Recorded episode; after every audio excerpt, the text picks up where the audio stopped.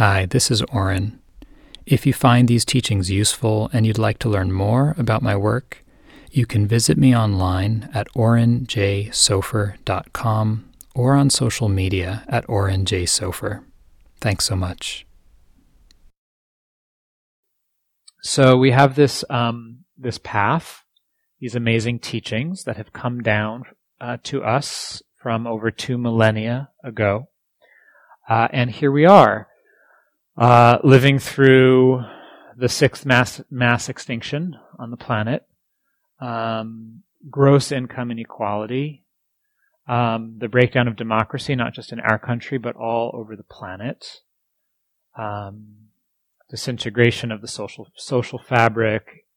I could go on, but I probably don't need to. You live in Berkeley, so um, so what do these have to do with each other? Right? How does our meditation practice apply to our life today? This is the question that I ask myself every day. I've been on this path for more than 20 years, um, and it's what keeps it alive for me. Right? If this practice isn't informing our life, if it's not helping us to make decisions, if it's not helping us uh, respond to what's happening in our lives personally, socially, collectively, then what good is it? Right? It's great if you can sit on your own in your apartment or here at the monastery where it's peaceful and quiet and feel calm. And, and it really is great. It's, it's a really essential thing to be able to do in life, but it's not enough. And it's not the purpose. That's not the goal. It's not the aim of this practice. Uh, so what I'd like to do tonight is I'd like to talk about this, um, the meditation practice specifically. The path is obviously much larger than the meditation practice. It's a whole eightfold path, not a onefold path. And it includes the cultivation of wisdom, uh, ethical living in terms of our relationships, our livelihood, the choices we make in life, and the cultivation of meditation. Uh, tonight, I want to talk about the meditation practice and how it can be a resource for us in the choices that we make in life, particularly by focusing on one aspect of the meditation practice that ironically we don't hear a lot about. Ironically, I say ironically because it's the name of the meditation that we do here. It's called insight meditation, or in Pali, vipassana meditation. But often we don't hear a lot about the insight part.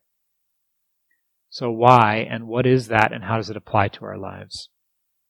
So sometimes the meditation practice that we do is called Samatha Vipassana. Is two parts, and the guided meditation that we did earlier this evening had those two parts. So Samatha in Pali or Shamatha and uh, other uh, ancient Indian languages means calming or um, abiding. So this is the this is the part of the meditation practice that often gets the most press because it's the simplest it's really easy to teach. It's not easy to do, but it's easy to teach. And the basic practice is choose one thing and keep coming back to it. And whatever else comes up, just set it aside. Right? So it's the instruction that we hear all the time wherever you go, whether it's on the meditation app or in corporate America or even at a lot of the Buddhist meditation groups here and around the country. Pay attention to your breath. When a thought comes up, let it go and come back, begin again, right? Is there anyone who hasn't heard this before? okay. So this is concentration or calming practice, and it's really useful. Right? It's really important to be able to strengthen this capacity that we have to focus the mind, to choose where we place our attention and to keep it there. Right? There's all kinds of benefits that come with shamatha meditation. Um, from increasing the power of our mind uh, to rejuvenation, right? How many people feel a little bit felt a little bit more recharged after the sit, even if it wasn't quote a good sit, right? There's just something about removing the distractions and disengaging from the continual stimulation and activity of our daily life in modern United States, that's recharging.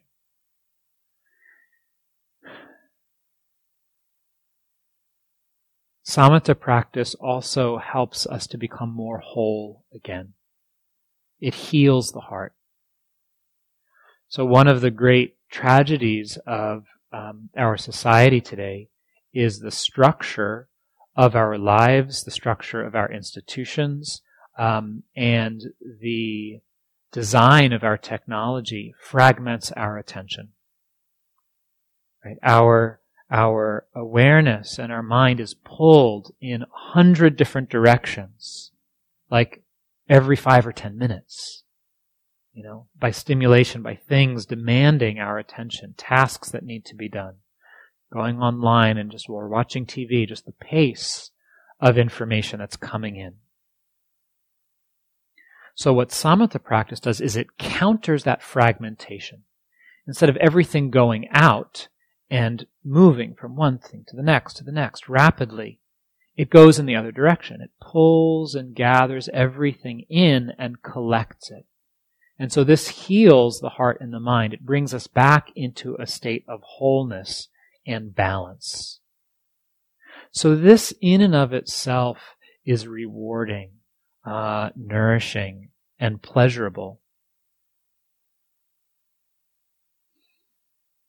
But that's not going to get you health insurance. right?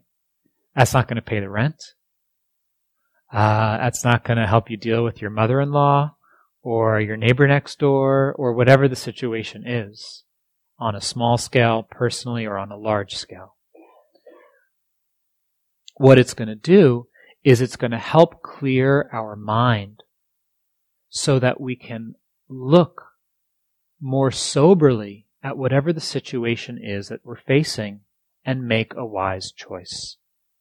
This is where vipassana practice comes in.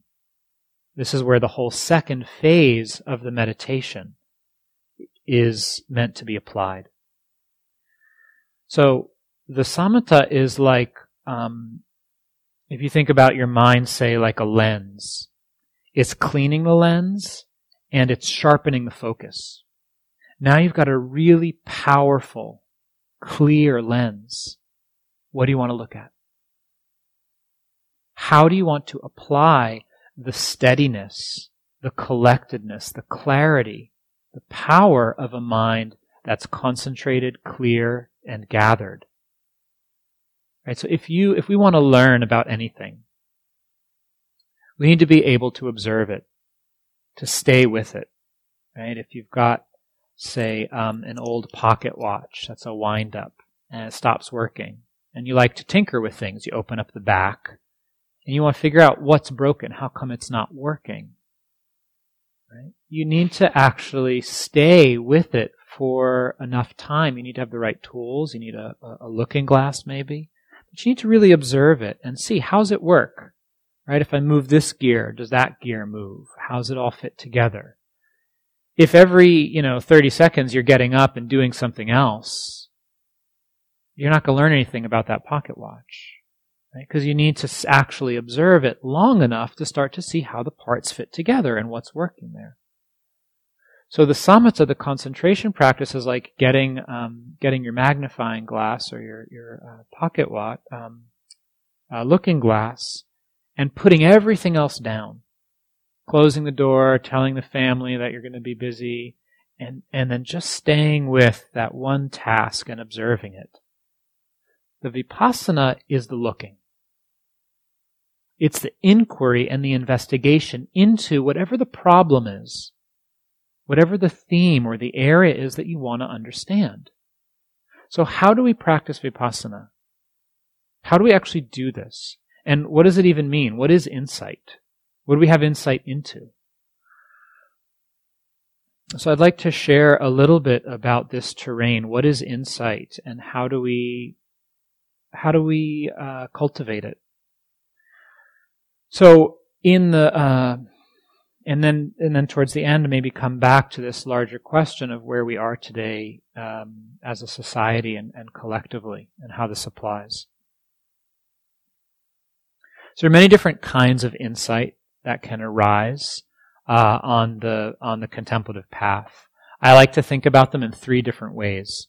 So the first I call personal insight, These are insights into the circumstances of our life. So, for example, you're meditating, or you're out in nature, um, you're talking with a friend, and your perspective shifts and you realize, oh wow, that really hurt when they said that. That's why it was bothering me. Actually, that really hurt. You know? Where you realize, wow, I'm really mad at them. That wasn't cool what they did. So we, we have a shift in our perspective about something in our personal life that's about the circumstances. Something that happened, something we said or did, something someone else said or did, or a larger pattern. And this happens sometimes just when the mind is quiet or a different information comes in and we see it in a different way. So this is one of the hallmarks of insight. It's a shift in perspective. We see something differently than we saw it before. It's not something new that comes into being. It's just that we weren't seeing it that way before. So we can have personal insight into our life. We can have psychological insights. So this is on a slightly deeper level. It's not so much about the circumstances, that thing that happened between me and you the other day. We start to actually understand the functioning of our own personality. Right? It's not that you said that thing and it bothered me. It's that, wait a minute. I often get bothered when people say that kind of thing to me. Why is that? Oh, I see. I don't, I don't really trust that it's okay for me to need help. That's interesting. Where's that come from? So we start to actually understand a certain pattern in our own mind or heart. That's part of our personality, part of our psychology. It's like we're getting, we're getting a deeper look into the structure of this particular person. Maybe a pattern that's there, or sometimes even where it comes from. We're able to put together the pieces like, oh, that experience with my mother or my father or that teacher at school or that thing that happened. So this is a deeper level of insight. Then we have insight that's what's referred to more classically in the Buddha's teachings as insight is insight into the nature of this life. What we could call more existential or universal insight. And this isn't personal anymore. It's not about me or you. This is an insight into what it is to be human. We start to understand something more essential about life, about the heart and the mind and the way that it works, not just in ourself, but in anyone. We start to see um, the universal processes of life. So what are some of these things that uh, that we might see or realize?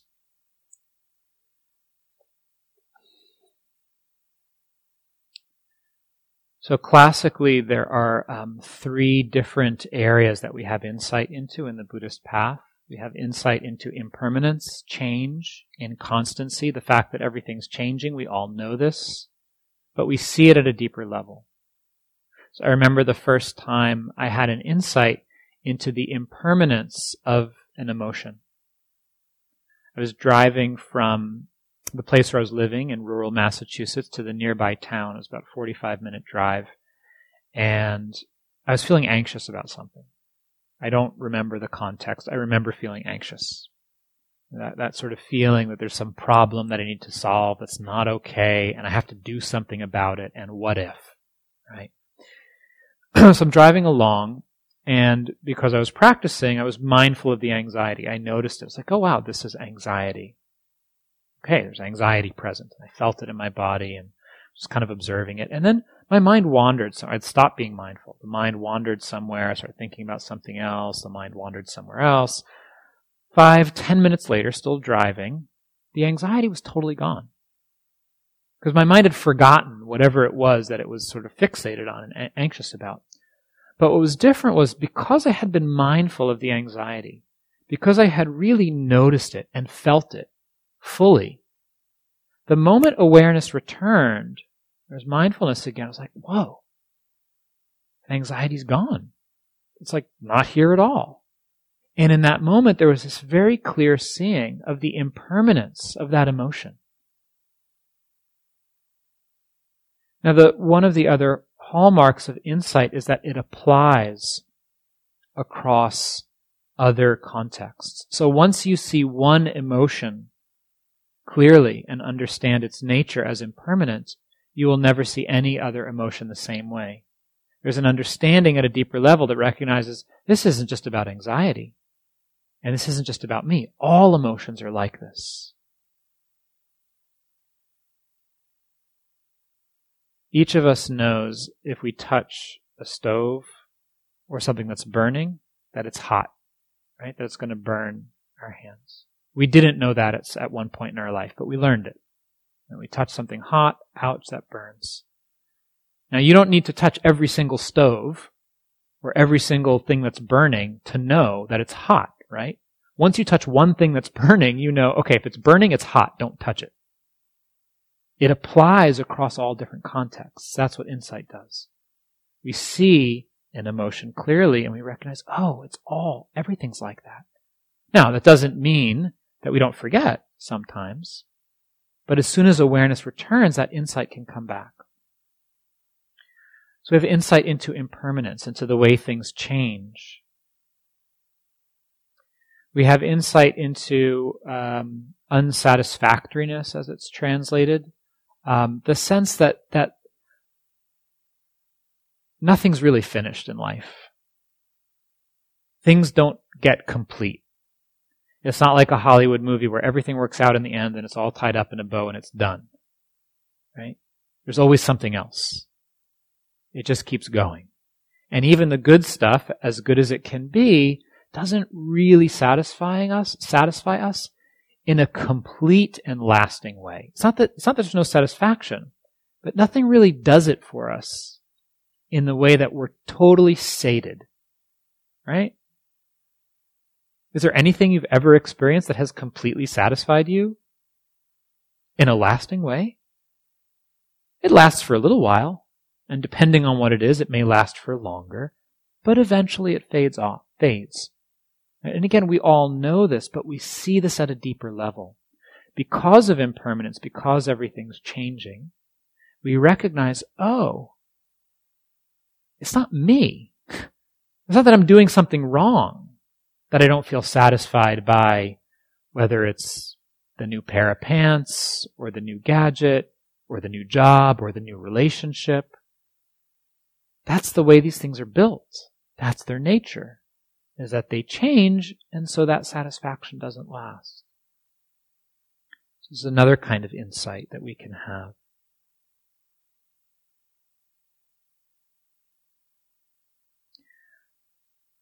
I was um, given the opportunity to learn a lot about this aspect of, of our lives um, over the last 15 years or so with uh, health challenges, various health challenges since I've been in my mid 20s, digestive disorders, Lyme disease, and kind of like got a good mix of things going at various times. And um, it was a real practice to observe very closely the expectation that it should be otherwise, that the body should be healthy and recognize bodies get sick it's not something gone wrong. It's just what bodies do. They get old, they hurt, they get sick, and eventually they die. That's what the body does. And to see, like, when the, when, when my heart was actually open to that truth, oh, right, yeah. This is the way it is. This is the truth of this existence, that things change and they don't satisfy us, including the body, then there is some peace. Even when there was unpleasant sensation, even when I had a headache or pain in my guts, it's like, oh, it's okay because this is just part of it. There wasn't that fighting with it.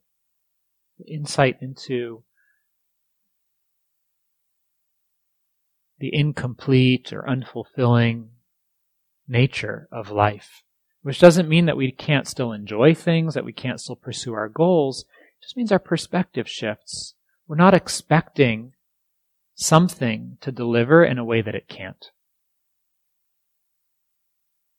last uh, dimension of insight that we have in this path is um, insight into the nature of the self, anatta, or non-self. Uh, this is the trickiest to kind of get one's head around because uh, it's counterintuitive. Right? We very much feel like ourself. You know, when that feeling isn't there, if it's not accompanied by deep insight and equanimity, it's called psychosis. Right? So this having a sense of self is really important in life, like knowing who I am and where I come from, that there's coherence here psychologically. Um, but what happens is that sense of who I am starts to uh, get rigid and take up a lot of space. And we mistake it for something more than it actually is. Just a construct. Rather than this is who and what I am. And then we start defending it, trying to prop it up, um, trying to fulfill it with things that can't actually do that, competing with others, and so forth.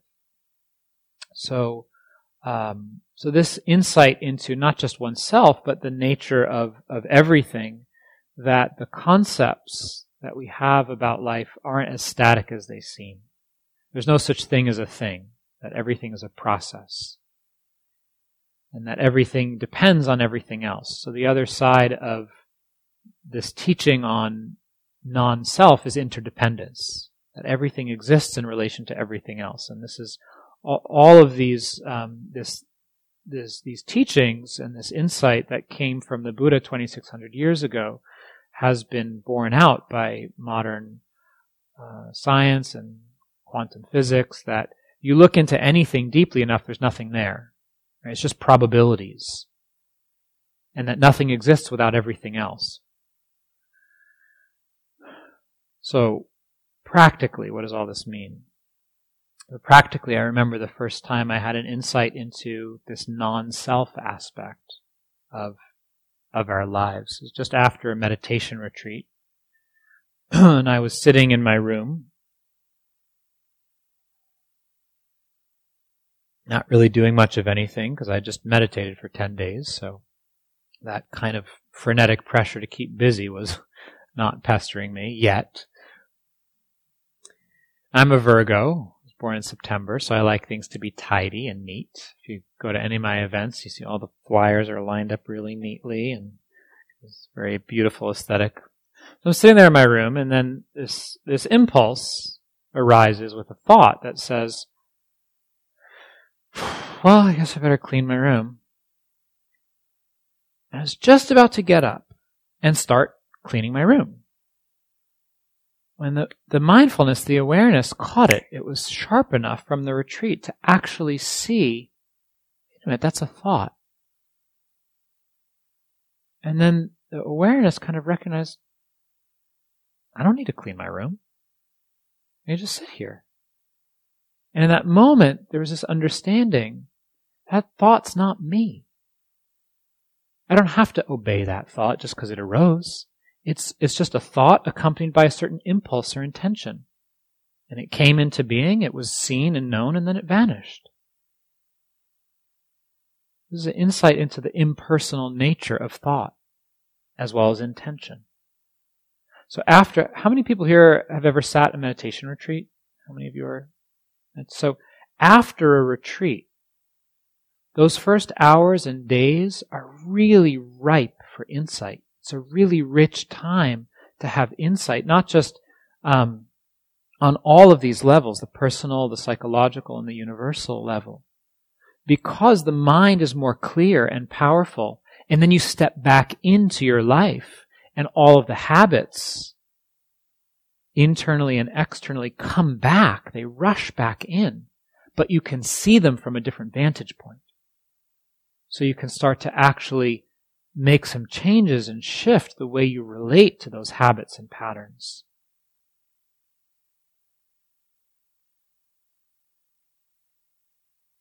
Another insight into this impersonal nature of things, but not inwardly, outwardly. So this sense of um, anatta outwardly recognizes that what we take something to be is not really what it is. So I was on a meditation retreat, standing outside, and I felt the wind. And then this thought, there's the wind.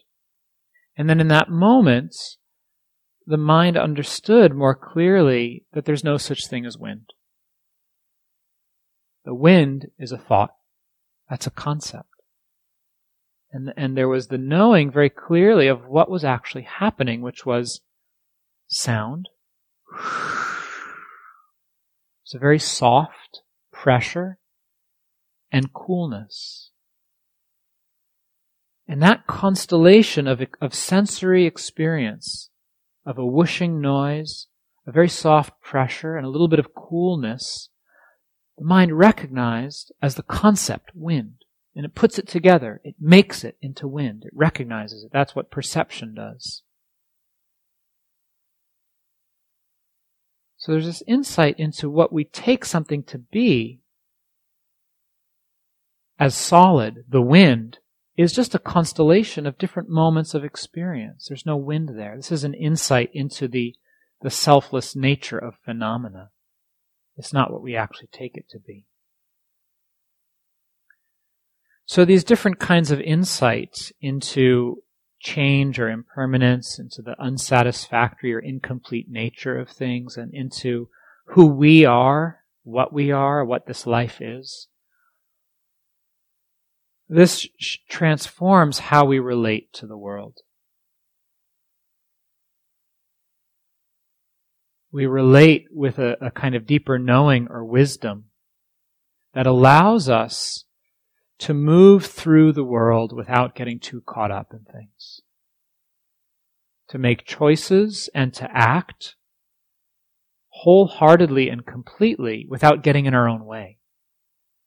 So how do we develop these insights? On the personal level, on the psychological level, or at this deepest level?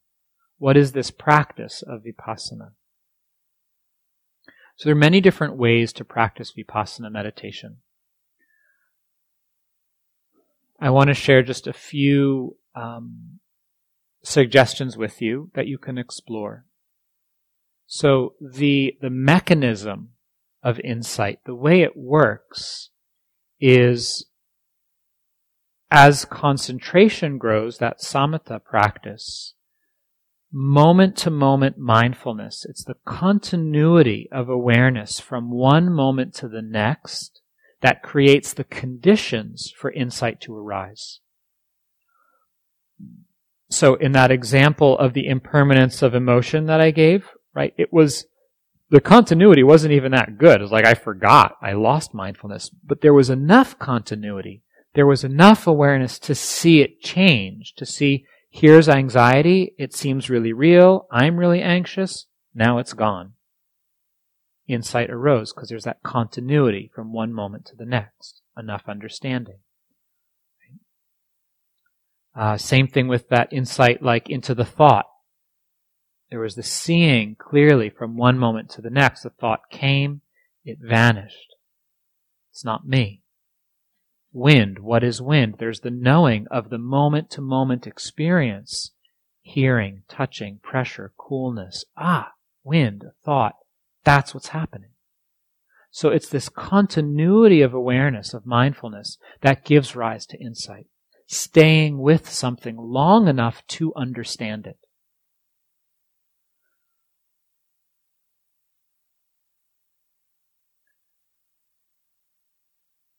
So to practice this, the basic practice of insight meditation that we teach in this tradition is this, is this moment to moment awareness. And this is what I was encouraging you to explore during the sitting is instead of just staying with the breath or your anchor, if you're working with a different anchor, what's it like to just start to observe what's happening right now from moment to moment and see how things change?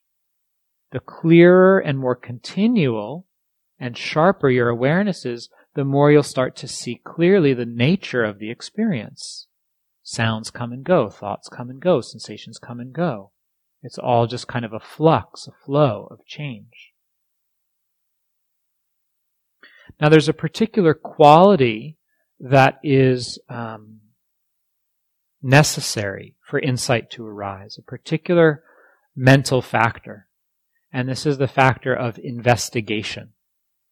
It's, the Buddha called it an awakening factor. The Pali, for those of you who've done some study, is called Dhamma Vicaya. It means investigation into the state of things, looking into things deeply. So what is this quality? This is something that we all have innately, and I want to give you an example so that you can relate to it and know it in yourself so that you can start to use it in your meditation practice and in your life.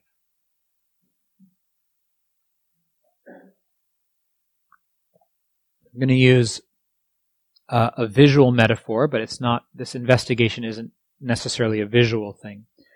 So, there are these beautiful orchids here, and here, and here. So, if you wanted to know if these flowers are real or fake, okay, so here's a question. You could say it's a problem, something that you want to understand, okay? So this problem or question could be anything. Could be anything in your life. Could be a relationship, could be a decision, could be the nature of reality, could be climate change, could be immigration, border control.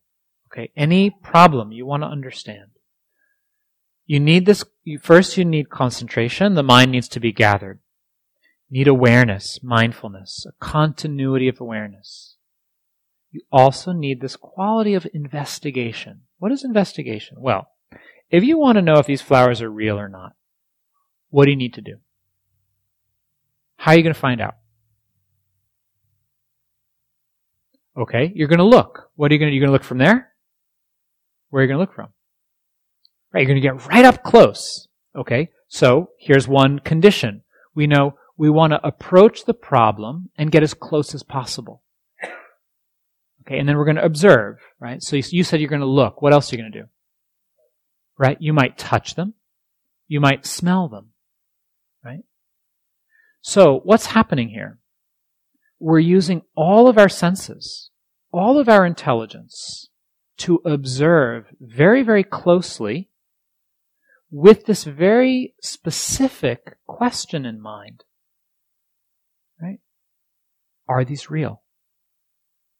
Now you're not going to get up real close and just go seeing, seeing, white, white, smelling, smelling, noting what's happening. That's not going to, that's not going to bring any insight into whether the flowers are not are real.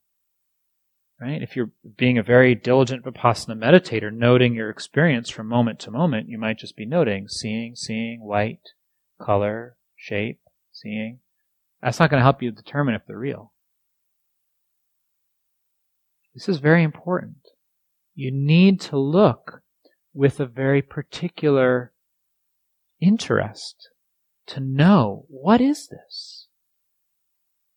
Now that interest isn't an analysis. You're not sitting there thinking, is it real or is it fake? I'll bet it's, I'll bet it's real. It's a monastery. They wouldn't put fake flowers. Well, no, they operate on donation. Orchids are really expensive. It's probably fake. That's not going to help you, right? So there's a question in the mind, but you're not thinking about it per se. Right? The mind needs to get very quiet. So there's this listening. You put everything else aside and you just observe with all of your senses very quietly, patiently. You get closer, you get closer. You're looking, you're smelling, you maybe you're touching. And then what happens? At a certain point, the mind has enough data something flips, right? All of a sudden, it comes together. Oh, they're real. Or they're fake. And now, now you know. No one can convince you otherwise. You don't need to keep observing with that level of detail because you've understood it. The problem's been solved. This is the, this is the, this is how insight arises. So Dhammavicaya investigation, this quality of looking very steadily, deeply, with curiosity, with interest, using all of your senses, all of your intelligence, and then waiting. So we can't make insight arise, but we can create the conditions. That's the point of meditation practice, is to create the conditions for insight to arise. We steady the mind, we gather our attention, we cultivate continuity of mindfulness, and then we look deeply with interest, with our heart's full attention, and then wait. Just observe patiently, quietly, waiting for the mind to work it out on its own. For enough data to come together for something to shift, a different perspective. Now, the beauty of this practice is that it's not something new we're creating. You didn't make those flowers real or fake. They were always that way. You just didn't know until you observed closely enough. The insights that this path reveals are always there. We just don't see them. That's called ignorance. They become obscured or masked by the tendencies and the habits in our mind. So one analogy, one metaphor is I grew up on the East Coast. And there the forests are many deciduous forests. And in the spring and the summer, the forests are full of leaves. And if you stand at the edge of the forest, you can't see into the forest very far because of all the leaves. But in the fall, the leaves change colors and they fall. They drop from the trees. And in the winter, when there are no leaves on the trees, you stand at the edge of the forest and you can see pretty deep into the forest because there are no leaves. So through the practice of meditation, certain things fall away. The blinders, the habits, the assumptions that we have about ourself, about life, start to fall away as the power of our mind gets clearer and stronger. And then we can see something that's always been there, but we've never quite noticed it because we were too busy, too preoccupied, had too many assumptions. But we actually have to take the time to slow down, to look, to observe, to wait. And then something we've never seen before that's always been there occurs. And in that seeing, it's transformative.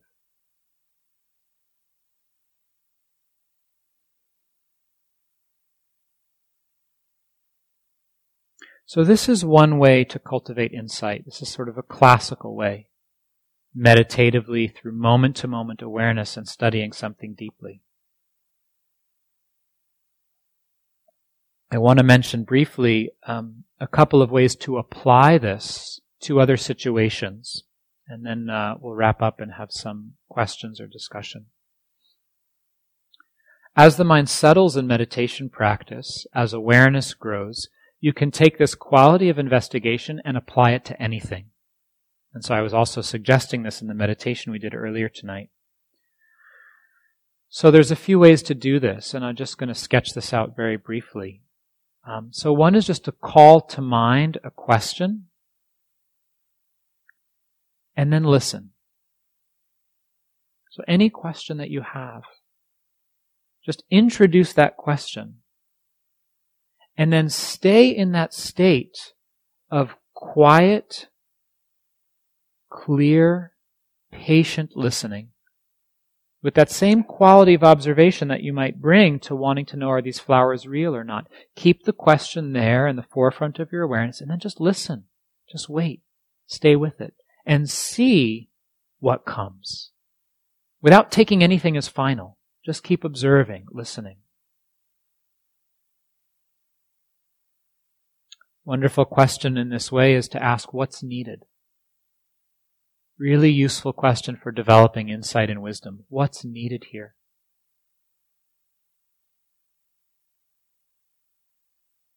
You can do this with a question, a theme, a problem. So this is another uh, whole way of cultivating insight. I'll mention I'll mention one uh, one last one which is um, by making a, a, firm resolution. So this uh, tends to work best with deeper states of concentration, but can also work with um, just meditation practice at, at sort of less concentrated levels.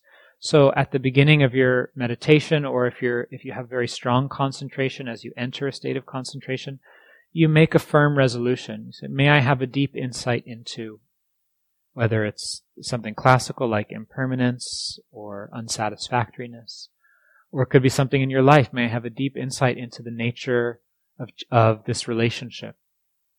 May have a deep insight into how I can best contribute in my life. And then you, you set that and then you let it go. Then you practice wholeheartedly and then at the end see what comes. This is another way to cultivate insight. So I want to bring this back to where we started with the sort of problems and challenges that we're facing um, as a society. So one of the great gifts of this practice is to use the path to investigate for each of us what's our role? What's our place? How do, how do I respond? And whether it's joining a local group like the Extinction Rebellion group that um, Greg, Greg and Doug, Doug and Linda mentioned. Thank you.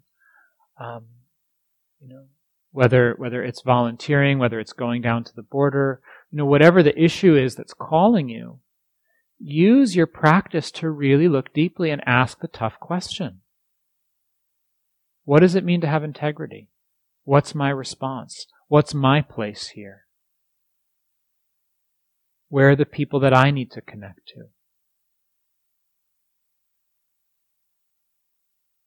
Because the purpose of insight is to live our life in a different way.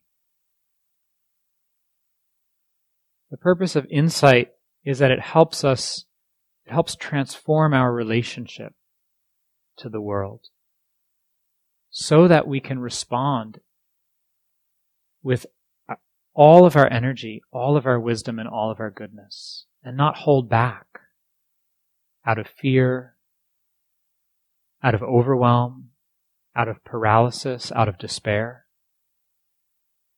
And so this path, this practice, has a very important role to play, I believe, in responding to the call of our times, healing our hearts, overcoming the inner obstacles, and then asking the hard questions so that we can get clear. How do I act? What is a wise response? I'll stop here for tonight and offer this for your reflection. I hope it's of use. And so we have some time um, for uh, any questions uh, or comments that you'd like to, to share. Uh, the one thing that I would ask is to just keep in mind the, you know, 30, 40 of us here. We'll take about 10 minutes. So to just bear that in mind so that we're practicing generosity with one another and leaving space for as many voices as possible. So if you have a question you'd like to ask uh, or a comment to share, just raise your hand and um, send over the mic.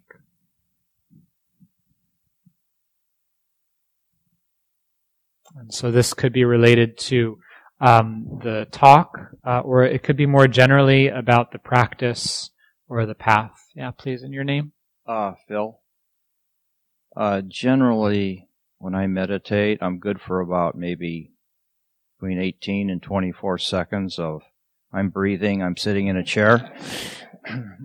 so, I mean, shy of going on a two week long retreat. Yeah. It seems like it's a little wimpy to try to uh, reflect on the meaning of life, or even if I should be doing this or that. I mean, do you have any suggestions? Yeah, yeah.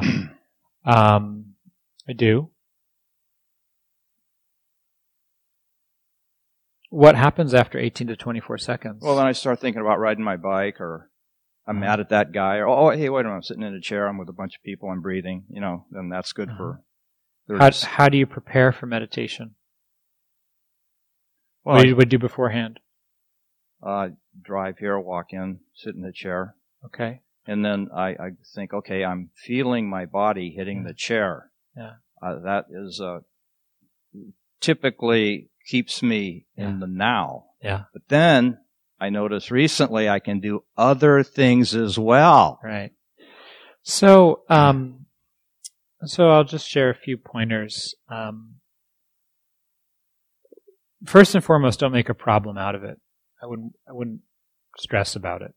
It's, um, that's what the mind does. It, it gets distracted. It thinks about different things. That's its job.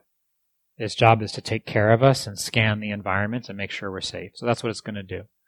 So this is a process of training. Training takes time. Um, how you prepare for meditation is really important. So, um, it's helpful if you're getting exercise, do some stretching, uh, take, come a little bit early, take a walk around the block, just get in your body a little bit, let the day kind of burn off.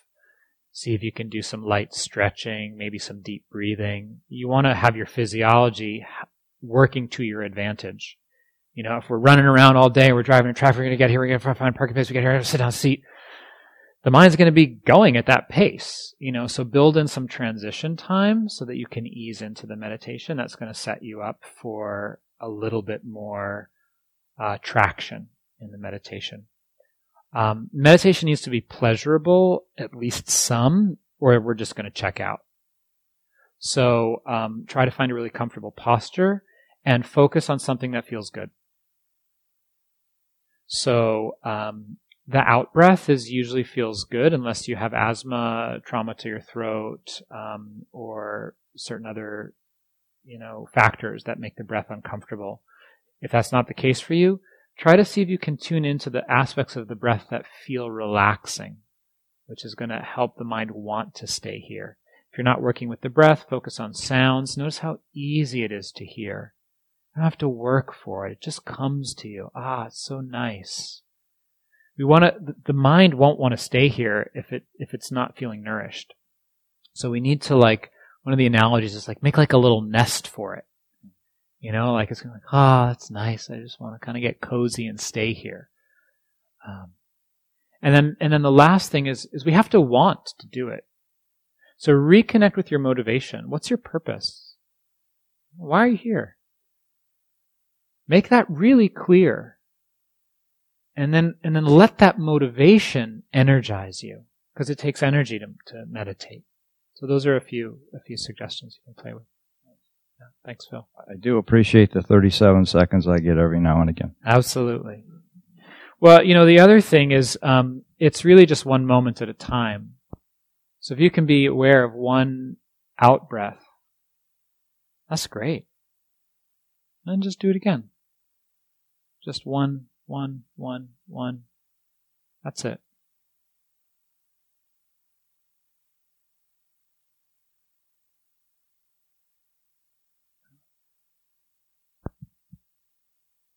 My name's Henry. Hi, Henry. Uh, thank you. I was recently at Spirit Rock for a two day uh, with Tina Rasmussen learning about samatha. Ah, yeah. Um, and I had heard, it was my first time being at Spirit Rock, first time at a retreat.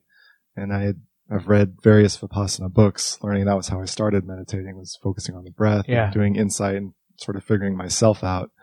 And one of the things that Tina said was you start with samatha, which you've echoed as yeah. well, and then you move to Vipassana. Right. And she was suggesting to sort of stick with the practice for a while and build uh-huh. that up and then kind of switch. And yes.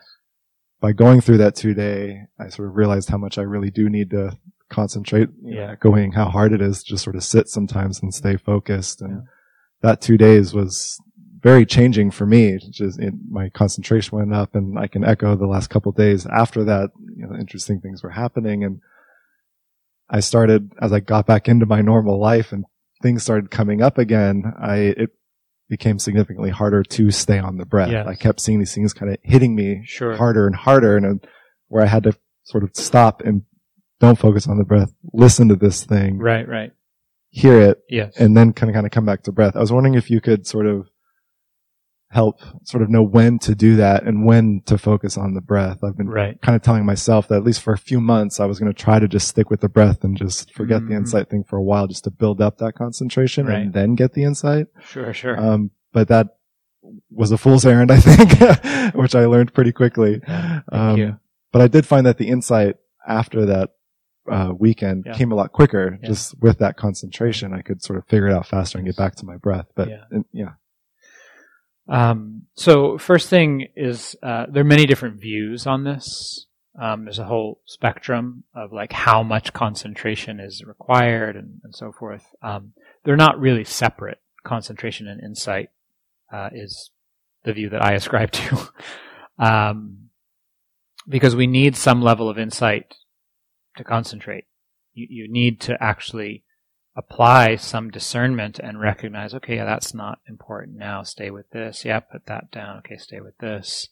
Um, and so that the two kind of go hand in hand and can develop together. Um, I think in terms of the, the question that you're asking,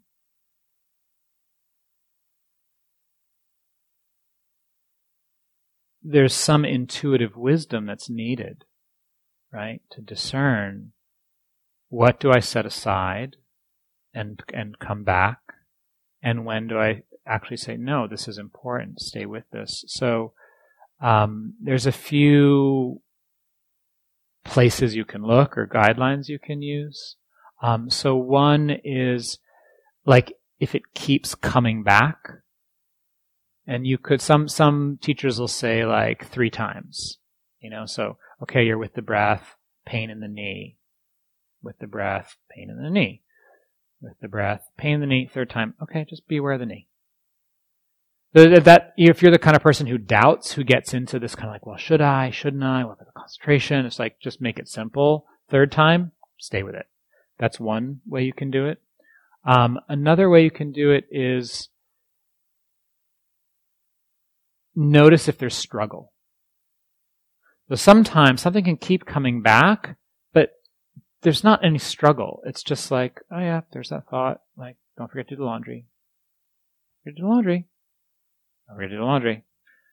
Laundry. it's like, but you're not struggling with it. It's not like, God, I gotta do the laundry. No, no, don't think about the laundry. It's just like, it just keeps coming, but it doesn't take a lot of energy to keep coming back. If there's not struggle, doesn't matter. Just keep coming back. But when there's that, you recognize the relationship to whatever the quote distraction is, is charged, right? There's that, there's that like magnetic pull and it's like, then maybe that's a signal. Okay, maybe there's something here that needs to be sort of felt or known. And then just, and then that's a place you can then just let it in. That's another way. The third is just actually asking the question. Like, what's useful now? What's needed now? And just relying on your own wisdom. The last thing I'll say is that um, there are different kinds of concentration. Um, and you can develop moment to moment concentration without just being with the breath.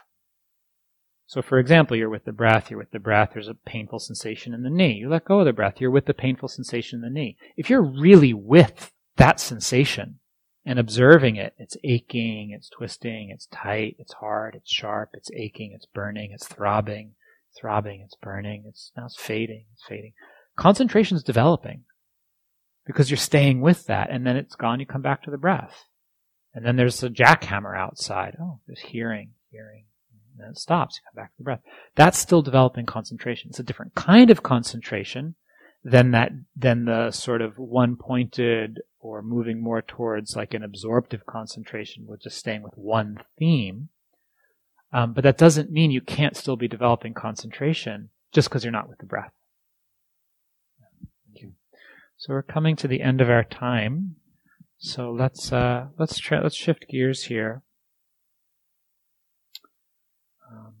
So once again, if uh, if you want to stay in touch, I would really love that. To invite you to jot your email address down on um, on the clipboard there, or if if you uh, if you enjoy having social media in your life, I'm on the different social media channels. You can check me out there at Oren Jay Sofer. So just bringing your attention into the heart.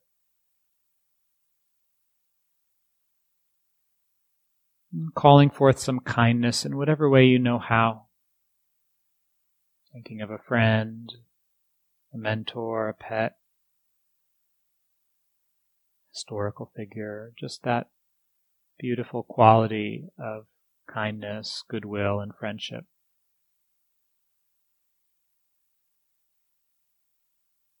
recognizing that there's no one more deserving of our own love than ourselves.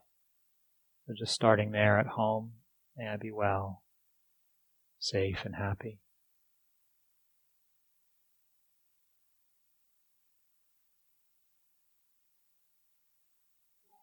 Sharing this wish for the happiness and well being with one another here tonight.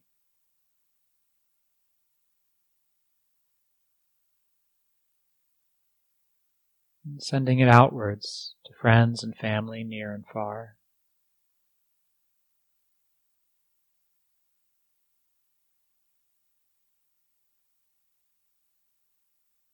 Sending it out further to all of those who are lonely and confused.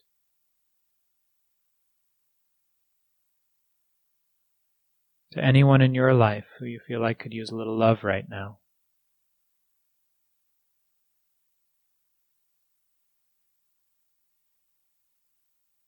Sending these wishes to Carol and Art on the loss of Snapper.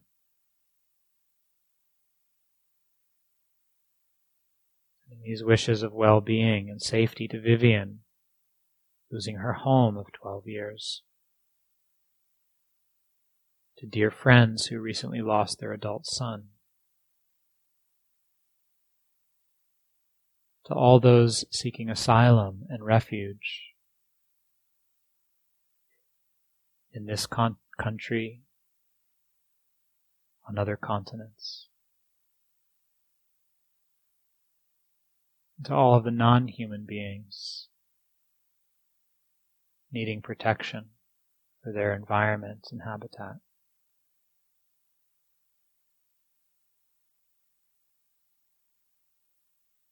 And for this whole beautiful vibrant, delicate planet.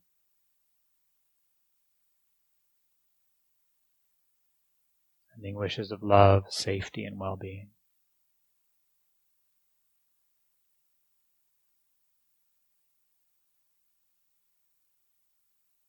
May there be more peace, clarity, and love in each of our hearts and may that spread out far and wide in all directions for the happiness, the safety, and the peace of all beings everywhere.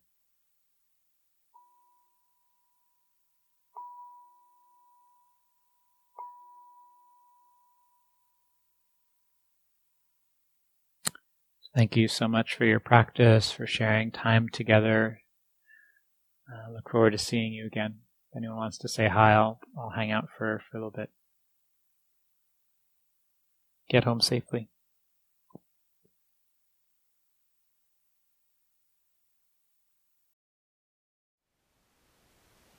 Thank you for listening.